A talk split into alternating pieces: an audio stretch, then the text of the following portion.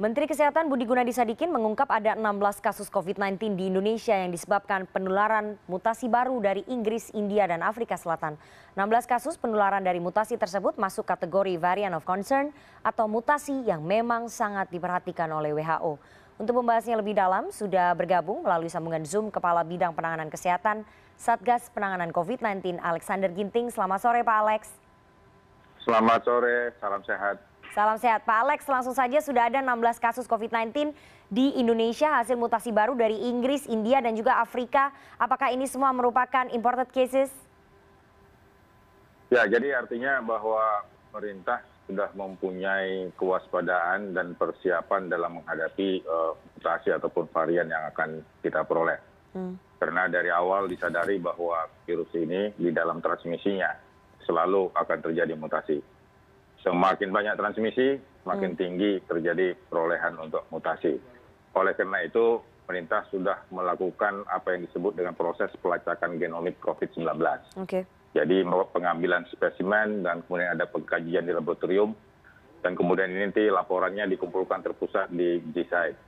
Jadi yang penting adalah bahwa kebijakan negara untuk menekan mutasi virus itu pertama, hmm. tidak boleh ada penurunan penurunan kapasitas testing tracing dan kemudian kebijakan pelaku perjalanan itu harus konsisten khususnya yang dari luar negeri ataupun di dalam negeri dan memastikan bahwa whole genome sequencing bisa berjalan dengan baik. Ya, ini ini salah satu yang harus bisa kita pastikan untuk mencegah supaya tidak terjadi penambahan kasus-kasus yang imported cases. Oke. Jadi kita ketahui bahwa ini semua datangnya ada yang dari Inggris, ada yang ya. dari India, ada yang dari Afrika Selatan dengan pola yang berbeda beda ini sudah bisa kita lihat dari ragam varian covid 19 yang ada di indonesia hmm. varian concern yang b 117 ataupun b 1351 yang pertama kali dideteksi di inggris dan kemudian bisa ditemukan Januari misalnya 2021 di Indonesia. Oke. Itu B117 ada 10 ya. kasus. Kemudian juga ada kasus yang varian of interest di mana ini juga pernah pertama kali di Indonesia dilaporkan.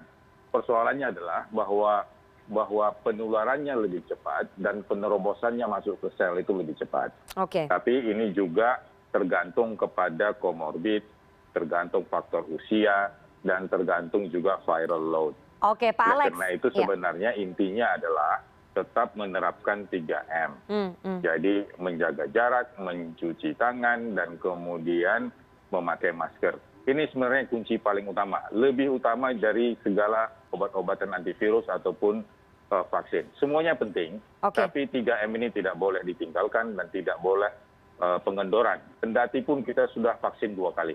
Oke pak alex. Pak alex puluhan ribu buruh migran akan pulang uh, kampung menjelang uh, hari raya idul fitri. Apakah ini kemudian dikhawatirkan akan membawa mutasi baru dari uh, tiga negara tersebut? Apakah ada potensi itu dengan kedatangan para buruh migran kita jadi sebagaimana dilaporkan oleh kasatgas covid 19 nasional letnan jenderal doni monardo bahwa dari 137 ribu spesimen yang diperiksa hmm. itu ada 2.628 positif. Kendati pun datang dari luar negeri membawa sertifikat bahwa mereka bebas COVID. Okay. Tapi setelah kita periksa ulang, ternyata positivity rate-nya 1,9 persen. Hmm. Ada 2.394 warga negara Indonesia ada dua ratus tiga puluh empat warga negara asing itu baru dari sampel yang dua enam ratus dua puluh delapan hmm. artinya dari setiap mereka yang datang meskipun sertifikatnya negatif tetap kita harus periksa kenapa karena bisa saja dia datang dalam proses masa inkubasi. Okay. Oleh karena itu, pengetatan bagi mereka yang datang dari luar negeri ini sudah diatur. Dan kemudian khusus dari India, bahkan belakangan ini kita sudah melarangnya ya, ya. untuk tidak masuk sementara waktu dalam rangka untuk menstabilkan perjalanan dan khususnya mengkontrol eh, kasus kasus yang dari India. Dan kemudian kita ya. diperhadapkan juga berita dari Malaysia ya. bahwa banyak pekerja migran dari Malaysia dan ini tentunya harus benar-benar kita kunci. Kita lakukan pengetatan agar mereka datang melalui jalur yang resmi dan kemudian melaksanakan dan mengikuti uh, proses -proses perkarantinaan dan kemudian pemeriksaan secara resmi. Sehingga ini bisa kita cegah dengan baik. Tentu mereka tetap warga negara Indonesia yang harus kita lindungi.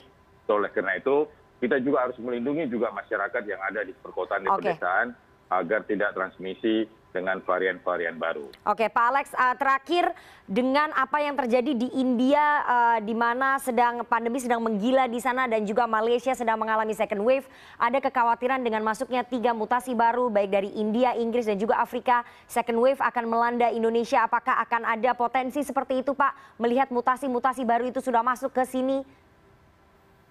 Jadi kalau kita melihat kejadian di India yang dinamakan tsunami COVID, kita harus benar-benar waspada. Oke. Sosial kultur antara India dan Indonesia nggak berbeda. Hmm. Kita banyak kegiatan-kegiatan yang sifatnya komunal, ramai-ramai. Baik itu di belanja maupun di kegiatan keagamaan, kegiatan budaya. Mirip. Oleh karena itu, kita menghadapi bentar lagi hari raya, hari libur yang cukup panjang. Oleh karena itu, kita tetap harus menjaga diri kita. Oke. Boleh belanja, tapi jangan berkerumunan. Boleh kita keluar rumah, tapi kita harus menjaga jarak, memakai masker, mencuci tangan. Pemerintah sudah bijaksana dengan menerapkan PPKM skala mikro.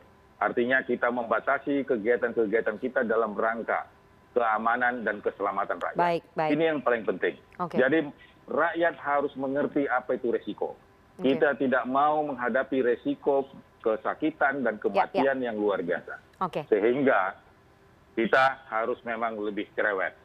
Seperti yang disampaikan oleh Bapak Doni Munardo, kita cerewet agar pasien tidak berderet-deret. Oke. Ini yang harus kita kerjakan, baik di tingkat pusat, di tingkat daerah, sampai di level desa Oke. dan di kelurahan.